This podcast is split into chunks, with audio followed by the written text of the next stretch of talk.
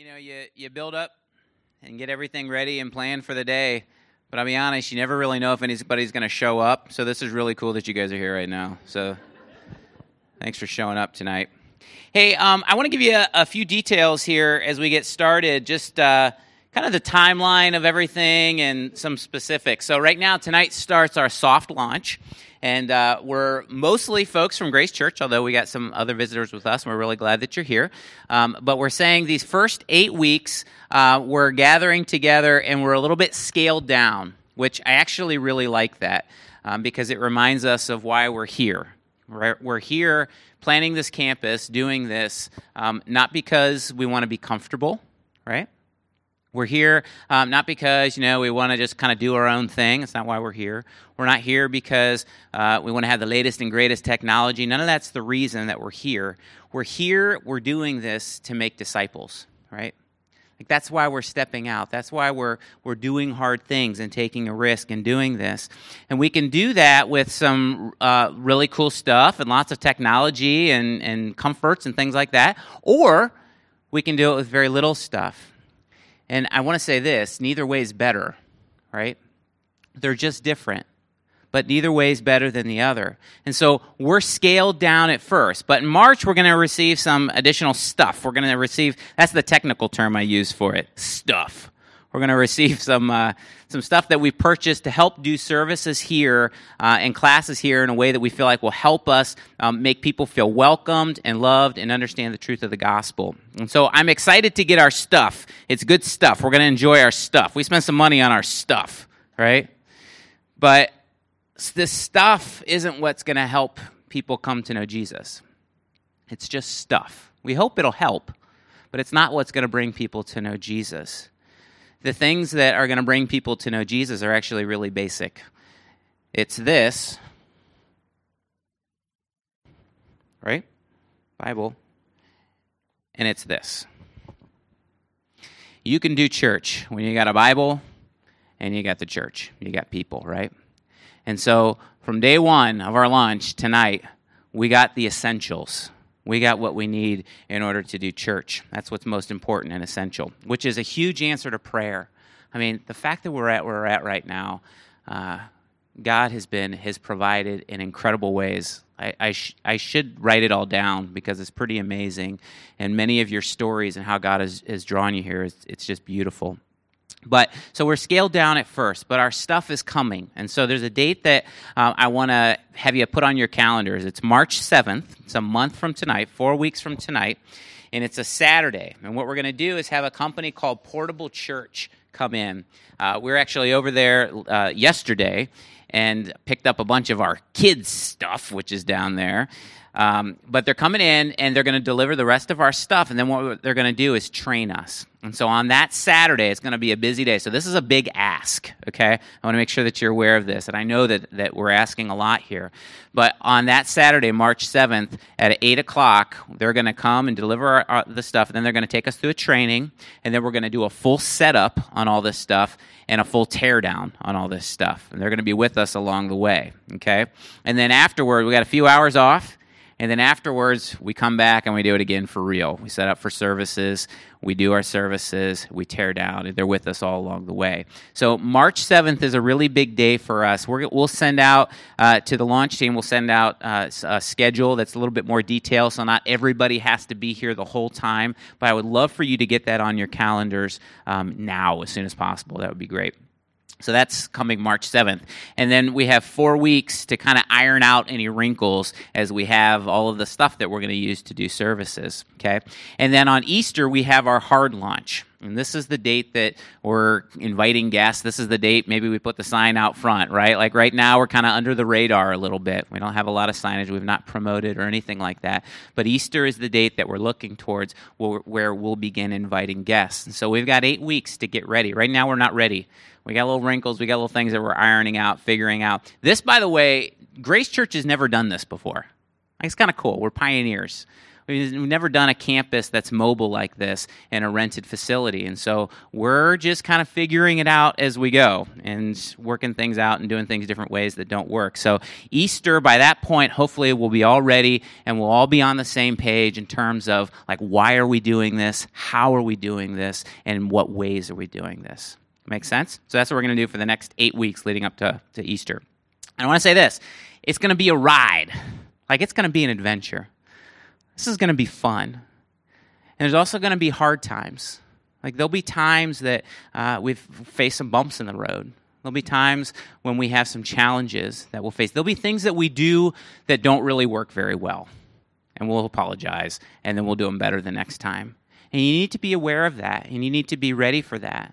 There's going to be hard stuff that God is going to take us through. But the cool thing is, He's going to be with us all along the way, and we get to do this together. And then there's going to be like mountaintop times, too. I believe with all of my heart that God will use us in many people's lives as He transforms them and introduces them to His Son. And, and futures will be changed forever, and families will be changed forever. And we're going to have a chance to be a part of that. One thing that we say around here is that the church isn't for the church, right? The church, the church isn't for the church. We're really not here. Uh, this is going to sound shocking at first, but just hear me out. We're really not here to just love each other. Now, we are here, and so we do love each other, and we care about each other, and we serve each other, and we're, we're in each other's lives. But that's not the re- really the reason that the church is here. The church isn't just here for each other and become this little tight community. That's not why the church is here. The church isn't for the church, the church is for the world. We're here to bless the world. We're here to make an impact on the world. And there's lots of different ways that we can do that, right? By giving, by, by serving, by teaching, by mentoring, by helping other people. But the best possible way that we can bless the world is how? It's introducing them to Jesus, right? And it's inviting them into a relationship with Him. And that's why we're here. That's why Jesus has left us here to bless the world and to make disciples. And as long as I have air in my lungs, breath in my lungs, that's what I, what I will lead us to do as your campus pastor. And if I get distracted from that, I give you permission to stone me, okay? Actually, just talk to me first. And if I ignore you, then you can stone me, all right? So um, that's a little bit about our timeline. I want to tell you a little bit about the series that we're starting tonight. It's called Epicenter do you know what an epicenter is? Epicenter, I wrote a definition. Actually, I looked up a definition. Here's what it is The epicenter is the true center of a disturbance from which the shock waves of an earthquake apparently radiate. I'll say it again. The epicenter is the true center of a disturbance from which the shock waves of an earthquake apparently radiate. It's like the center point of an earthquake. It's the center of a disturbance that sends shock waves out in every direction possible. And the bigger the disturbance, the vaster the effect of the shock waves. So, why are we calling this series Epicenter? Well, in, in many of the same ways, the gospel is like the epicenter of our lives. How? Well, first, it's a disturbance. I love thinking of it that way. The gospel is a disturbance in the core of who we are the truth of the good news of the gospel has, has disturbed and disrupted many of us. In fact, disturbed and disrupted maybe is not strong enough of a term. The gospel has violently destroyed life as we knew it. Amen? Anybody else experience that? Yeah. It's violently destroyed life as we knew it. And second, it sends shockwaves out in every direction, affecting every part of our lives. Let me say that again. The gospel affects every part of our lives, every single part. It doesn't just affect a sliver of our lives. It's not like it's not like a gun. You shoot a gun and it has an effect that way and it has a kickback, right? It has an effect coming back this way. That's not what it's like. It's not like the gospel affects my language. Because of the gospel, because of the good news about Jesus, now I don't cuss anymore. Or now I cuss less than I used to, right? That's not what it's like. It's not just one thing, but the gospel affects every part of my life. So now I'm careful with my words and I value honesty. I value integrity and I live dependently on God and I want to root out pride in my life and selfishness in my life and I want to give generously to other people and I want to serve people, etc., etc., etc. The gospel is like the epicenter. It's a disturbance that affects every single part of our lives. And you might be sitting here tonight thinking, I've not experienced that. Like, I, I, I've not experienced the, the, the, the gospel in that sort of po- that powerful way that you're describing. And if that's you, I'm glad you're here tonight. And I would encourage you to come talk to me or come talk to somebody else and be honest. There's no shame in that. Be honest with where you're at and ask somebody for help in explaining to you the power of the gospel and how it's transforming them. And I would encourage you to go to the Lord and be honest with Him as well. The gospel is the epicenter, and the focal point is the cross. It's a violent disturbance that sends shock waves through every part of me. It affects every single part of who I am. That's what the gospel is. That's what the gospel does. And the next eight weeks leading up to Easter and our hard launch, we're going to look at eight different ways that the gospel, the, the shock waves of this disturbance of the gospel affect how we live as Christ followers right here and right now and how we do church at Grace Church. So we're going to spend some time digging into things like our values right, that are distinct to us at Grace Church, our purpose, and it's going to lead us to some big picture goals at the end that are going to be for us as a campus. All right, we're all in this together. Us as the Barberton campus, but also can be applied very individually and very personally in my life today. See, the truth is, we do some things differently here. All right? It's probably not a surprise to you. We do some things a little bit differently at Grace Church. And the fact that you're here probably means you appreciate some of those things. But maybe you've not spent much time thinking about why. Like, why do we do the things that we do? And why do we not do some of the things that we don't do? In this series, I think we'll be able to answer some of those questions why. And we'll do it, of course, by opening up the scriptures. Make sense? So that's this Epicenter series.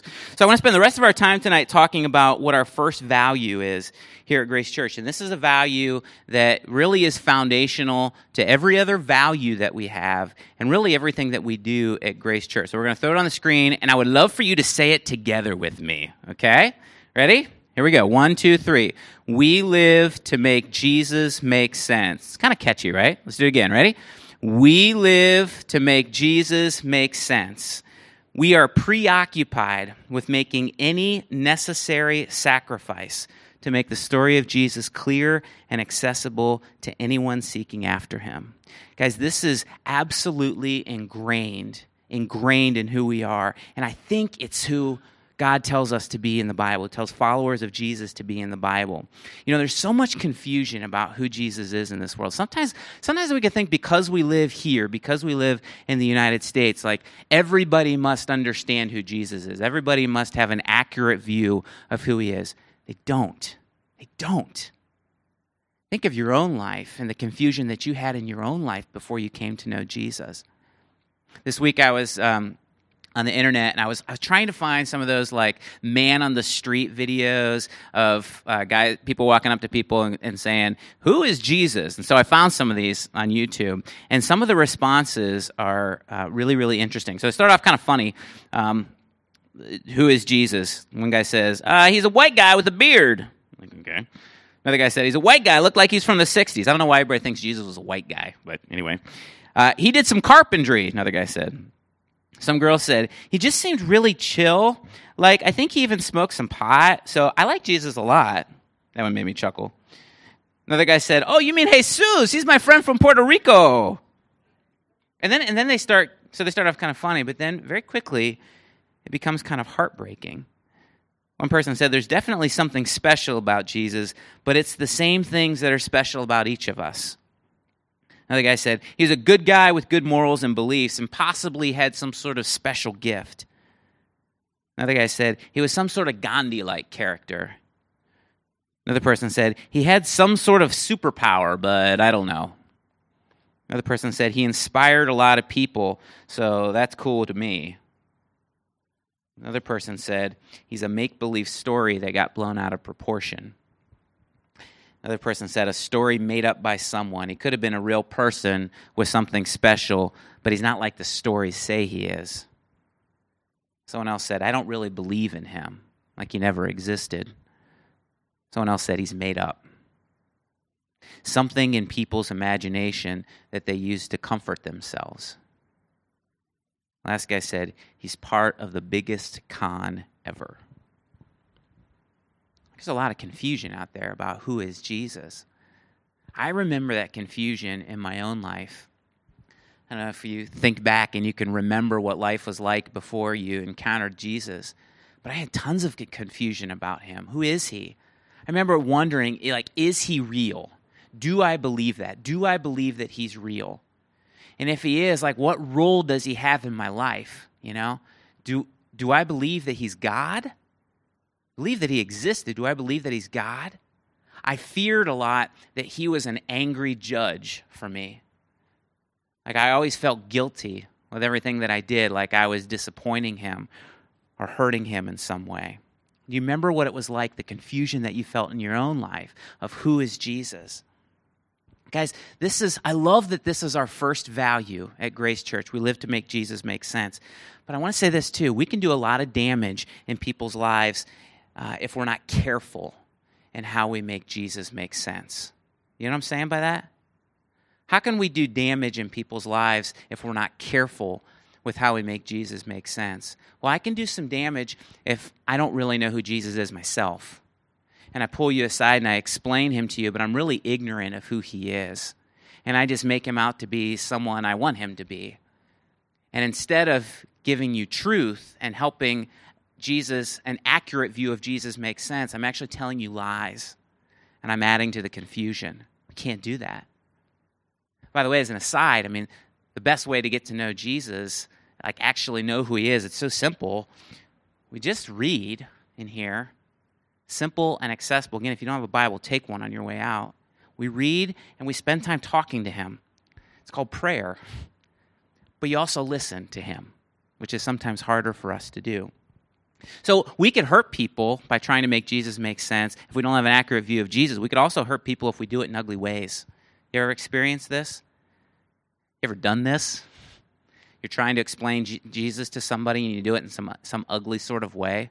Like maybe maybe you do it with arrogance in your heart. Well, let me tell you what I know. I know you're a sinner, and I know you're going to hell unless you listen to what I'm about to say. Come on. Who's going to want to listen to that? I know that, that I can hurt somebody if I try to share Jesus to them with them in anger. I am so frustrated with this world. Why is this world such a bad place?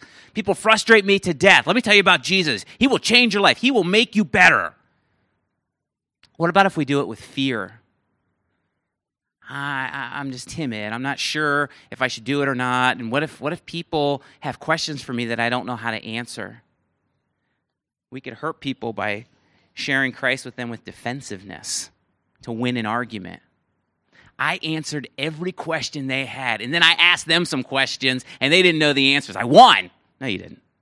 No, you didn't. There's a lot of wrong ways to do this. I love that, like, our foundational value is we live to make Jesus make sense. We will sacrifice to make Jesus make sense to other people, but we have to be careful in the ways that we do it. So there's a lot of wrong ways that we can do that.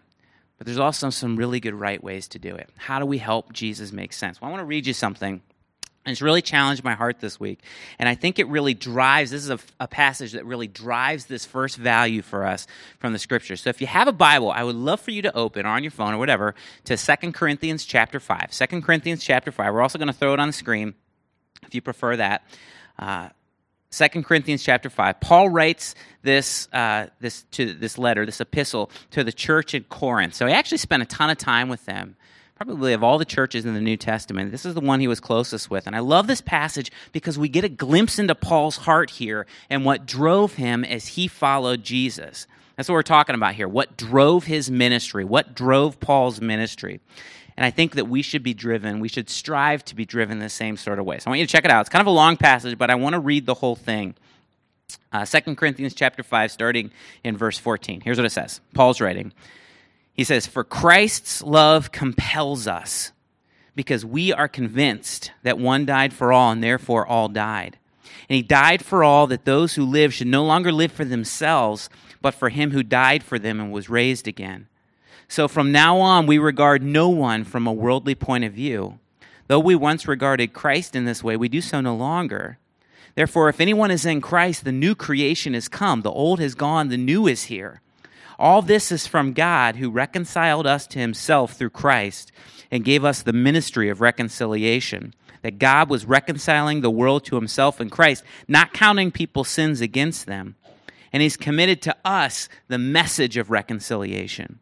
We are therefore Christ's ambassadors, as though God were making his appeal through us. We implore you on Christ's behalf be reconciled to God. God made him who had no sin to be sin for us, so that in him we might become the righteousness of God. Guys, this, this passage is very much the gospel. I mean, this is the core of the gospel. So I'll tell you, when I read that, what absolutely screams at me from the text, like the first thing that just screams at a guy like me who struggles with selfishness, I don't know if any of you feel this way, but who struggles with selfishness and battles it every single day, first thing that sticks out to me, because of the violent disturbance of the gospel in my life, in our lives, Christ's love compels us. That's the first thing that sticks out to me because of the gospel, the violent disturbance in my life, Christ's love compels us. That word compels, I don't know what it says in your Bible. In the NIV, it's translated as compels. That word compels is a really interesting word. What it means is to cause to do by overwhelming pressure. To cause to do by overwhelming pressure. Paul felt this overwhelming pressure from God because of God's love. Another translation, maybe even a better translation into the English, uh, instead of com- compels, use the words control. Christ's love controls us or compresses us. And when I think of that, it actually makes me think of Play-Doh. Because all good theology comes from Play-Doh, right? I mean, right. When you have Play-Doh, like you can take Play-Doh and you can make it into anything that you want. Imagine a ball like this. And if you take a ball and you hold it in your hand just like this, and you begin to compress, you begin to apply pressure, something happens to it. Begins to move out from the center. Right? You apply pressure and it moves outward. That's what Play-Doh does. Start off as a ball, it's easier to do without a mic in your hand. Start off as a ball, like you and I are a ball, and Christ's love compresses us and it moves us outside of ourselves. See, it's the same sort of thing with Play-Doh as Christ's love. The power, the pressure of his love, of the gospel, pushes us beyond ourselves. It pushes us out beyond ourselves to do and to be something else. That's what it does. But what does his love compel us toward? It compels us toward something outside of ourselves. What, it, what does it compel us toward? Well, it compels us to no longer live for ourselves. Christ loves, it pressures, it pushes me out, so it's no longer about me. And I don't know what like what feelings you feel when I say that. Like it's no it's no longer about me. It's no longer me living for myself. But immediately when I think of that, two feelings come to mind. The first one is a little bit of fear if, if I'm honest, not living for myself creates a little bit of fear inside of me. Because it could be scary. It could be very scary not to live for myself. If, if I'm not looking out for me, who will? Right? If, if I'm not looking out for my wants, for my needs, how can I be sure that somebody else is going to look out? Well, hey, we can't forget what we're talking about here. We're talking about Christ's love. I'm loved by Him. He died for me. He's patiently changing me. He's my provider. He's my protector. He's my counselor. He's my deliverer. It's a little scary to put my fate and my needs in the hands of somebody else, but that's exactly what Christianity is all about. It's no longer about me. It's no longer about me providing for myself. Now I live for the one who saved me. I live for the one who died and was raised by the power of God was raised for me. When I think about that, I have the second feeling. There's this overwhelming feeling, this overwhelming sense of relief. It is so liberating, so liberating to not be consumed by myself. You ever feel that? It's freedom to not be consumed by me. It's a lot of work to think that everything depends on me. If I don't take care of it, it's not going to happen. That's stressful. That is a ton of weight on our shoulders, like literally a ton of weight on our shoulders. But I don't live for myself anymore. I get to put myself on the back burner and I get to focus elsewhere on Jesus. And that's liberating. Christ's love compels us to no longer live for ourselves. Just stop and think about the love that the Lord has for you. I don't know how often you do this. This should be, I get in my own life, this should be a very regular habit of mine. Just stop and think about how much He loves you. He knows everything about you, like warts and all, every rotten thing that you've ever done. And He still wants nothing more than to be with you and to grow you and even use you in the lives of other people in a passage, uh, one, uh, I love this passage. It's talk, It's in the Old Testament. It's talking about Israel specifically, but I think can very easily. I think it's a prophetic passage that can very easily be applied to us as the church in the New Testament. This is what it says, talking about God. It's in Zephaniah three seventeen. It says, "The Lord your God is with you, the mighty warrior who saves. He will take great delight in you. In His love, He'll no longer rebuke you." but rejoice over you with singing. You love that thought? Like you delight the Lord. I used to think of God as my angry judge. He delights over us. Like he, he rejoices over us with singing. He, lo- he knows our deepest, darkest secrets, everything about us, and he still loves us in a way that is like beyond our comprehension, beyond our understanding. Christ's love compels us, and it frees us to not live for ourselves any longer, but instead to live for him. So, what does it look like in our lives? What does it look like for us to live for Him? Well, it means that we see the world and we see the people the way that He sees them. Look back at 2 Corinthians 5. Look, look back at verse 14. For Christ's love compels us, because we are convinced that one died for all, and therefore all died. And he died for all that those who live should no longer live for themselves, but for him who died for them and was raised for them. Verse 16. So from now on, we regard no one from a worldly point of view. Though we once regarded Christ in this way, we do so no longer. Therefore, if anyone is in Christ, the new creation has come. The old is gone, the new is here. Reminds me again of Play-Doh. I tried to do this in the last service and I failed royally, so I'm just going to explain it to you, okay? Imagine that same clump of Play-Doh. And instead of God just applying pressure and like randomly creating something else, imagine Him applying pressure and taking us from looking like this, a big glob of goo, to something completely different and human, making us brand new. And having going from having a perspective like this to having a perspective like this. I see things differently now. I am a new creation in him. I'm no longer what I was. Now I'm like him, and I see people like he does. See, as Christ's love shapes us, it makes us into something different. His love makes us into a new creation, and then we begin to see people differently. We begin to see people the way that He sees people. He makes me different, so I see people differently. I, I, I, I don't see people the way that I used to, like in my own life. I'm embarrassed to say this, but I will. I, I used to um, not like people that were different than me like one of the things we've been praying for at this campus is diversity, and you know, I, uh, the the beauty of seeing uh, a bunch of different people get together in unity, do something in, incredible for the Lord. I love that, but I didn't used to love that. I used to love people that were like me, and I don't mean like racially. Like I never, um, that was never an issue for me. But interests. I was a sports guy. Like sports was my god. And so when I was younger, if you didn't like sports or you weren't good with sports, we were not friends. If you if you did, we're cool, we're tight. But if you didn't, we weren't friends. And at worst, I didn't like you. At best, I didn't care about you. I'm embarrassed to admit that, but that's very much how I was.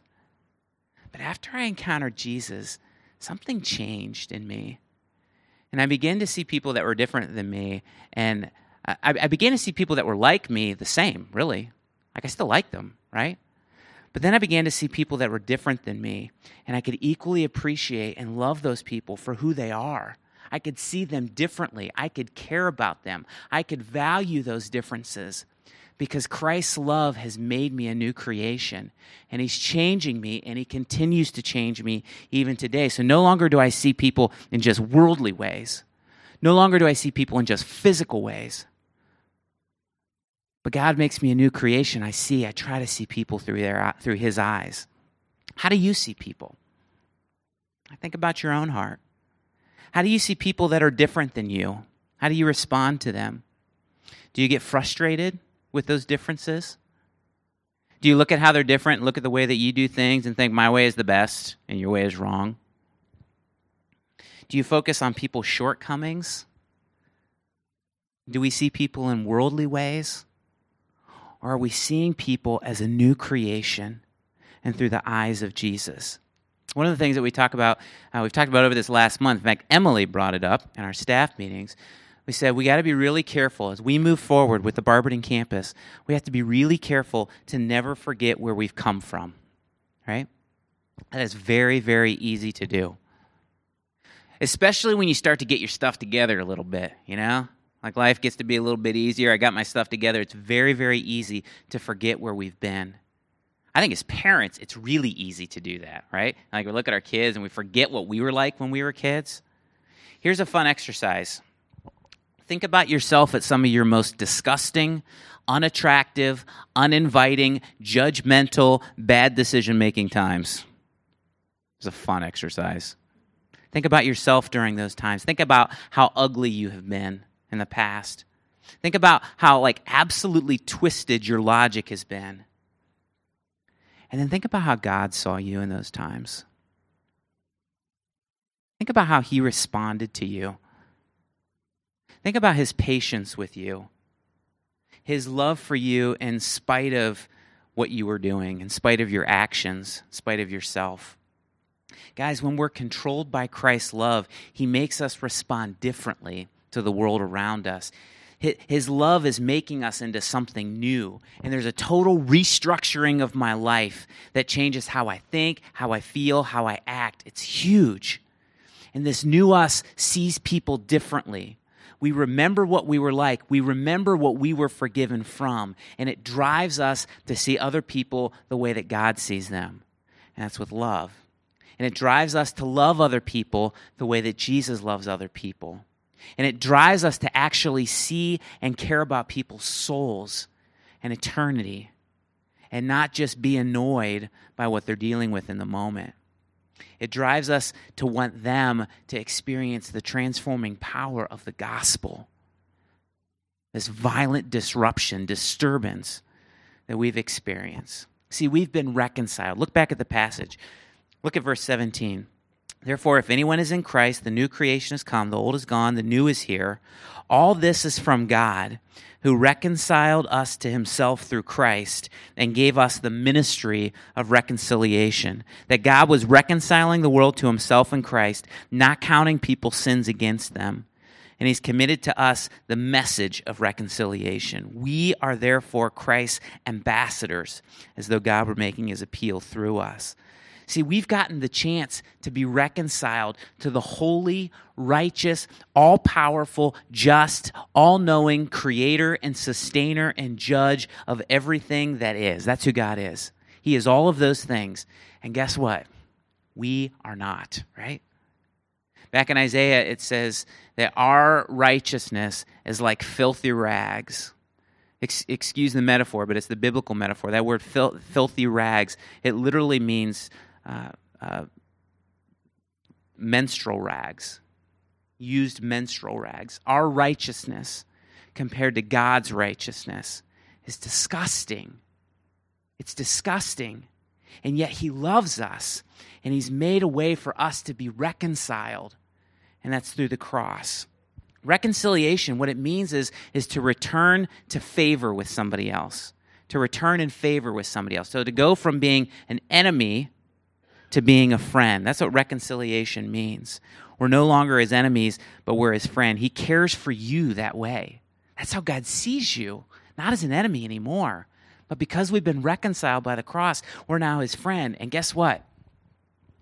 He also cares for your annoying family member that same way. And he also cares for your mean neighbor that same exact way. And he also cares for that kid that picks a fight or picks on your little daughter that same exact way. And he also cares for your ex spouse who betrayed you that same exact way. God reconciled us, and He leaves us on earth with a mission to help others be reconciled to Him as well. Since I've been reconciled, I get to be a reconciler. Since I've been reconciled, I get a chance to be a reconciler in other people's lives. Here's a secret. Don't tell anybody. Ready? It's a secret. That's why we're planting this campus. Shh, don't don't tell. But that's why we're doing this. We want to help other people be reconciled to God. We are agents of reconciliation. That's what it says. We're his ambassadors. We're his representatives. We represent the God of the universe here on earth. Can you believe that? Like, let, let the weight of that sink in for a second. We get a chance to represent the God. Of, we've been given the responsibility to represent the God of the universe here on this earth. We get a chance to show God to other people. See, we're God's plan for the world. What's God's plan for the world? Us. It's not a government, it's not the responsibility of some social service organization. God's plan for the world is you and me. We are his plan for the world. Actually, let me make that more, more personal. You are God's plan for the world. We have like this message to share, right? And it's good news. Like it's inherently good news. God didn't give us a message of bad news to share. Sometimes we do it that way. Like this is the message that we share Repent or you are going to hell. And Jesus wants all your life. It's depressing. That sounds terrible, right? The message that he's given us, do you know what gospel means? Gospel means good news. Now, listen, we believe in hell, we believe that it's real. And that's what drives us to go help people be reconciled. But when we share Christ with people, we share the good news of the gospel that God loves us so much. He knows everything about us, everything. And He loves us more than we can imagine. And He wants to be with us in deep relationship. And He promises to change us from the inside out. And He wants our life, our broken, ugly life. And in exchange, He promises in return to give us an abundant life. And one day we'll be with Him in paradise forever, for all of eternity, where there will be no more death or mourning or sickness or pain, and never again will a tear fall from our eyes. That sounds like pretty good news, doesn't it? We don't have time to get into it now, but you should check it out sometime. In, in one book back, one book to the left, in 1 Corinthians chapter 9, Paul kind of talks about how he shares the good news with people. And in a nutshell, this is what he does. He always does it differently depending on who he's talking to. It always looks different when he shares the good news, depending on who he's talking to. And so he says, To the Jew, I am a Jew. I act like a Jew. To the Gentile, I act like a Gentile. To the weak, I become weak. And this is the purpose I become all things to all men, so that by all possible means, I might save some.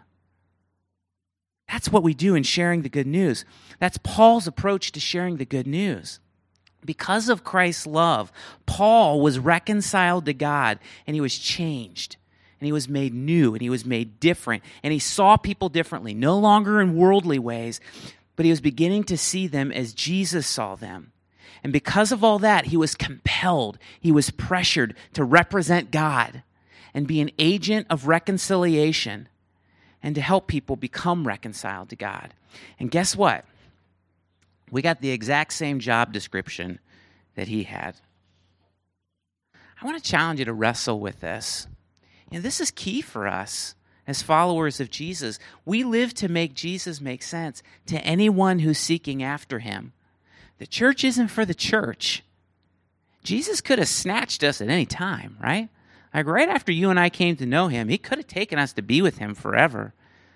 But instead, he leaves us here And it's not primarily for each other, although we're here for each other and we encourage each other and we love each other. But He left us here for the world, to go and help the world be reconciled to Him. I want to challenge you if we're not, and, and I, I'm challenging myself as much as any of you, and this is hard. When you're a pastor, it's especially hard. I want to challenge you to go out and befriend and be in people's lives that don't know the Lord. Like, we should not be with each other all the time. That's not the church being the church. If we won't step out and get in the lives of people that don't yet know Jesus, who will? Like, we should feel that responsibility. The truth is, God has put people in your life, relationships in your life right now that He has plans for you to share his, Himself with. He has plans for you to share the good news about Jesus with that person. What are we doing with that? The YouTube videos, I'll end with this, that I was watching. Again, some of them were pretty, it got pretty depressing because you just see some of them, so much confusion and misunderstanding about Jesus. But one thing made me smile, and it was this girl who, uh, I said, you know, who, who is Jesus? And she said, basically, she said, I don't know, but she said, but for my best friend, Jesus is a factor for her in her life as she makes decisions. And as I listened to that and I watched that, I just smiled because I thought that girl gets it. That girl's friend gets it. Because she's showing their, her friend who Jesus is by the way that she lives her life and what she does. And guys, that's got to be what we do.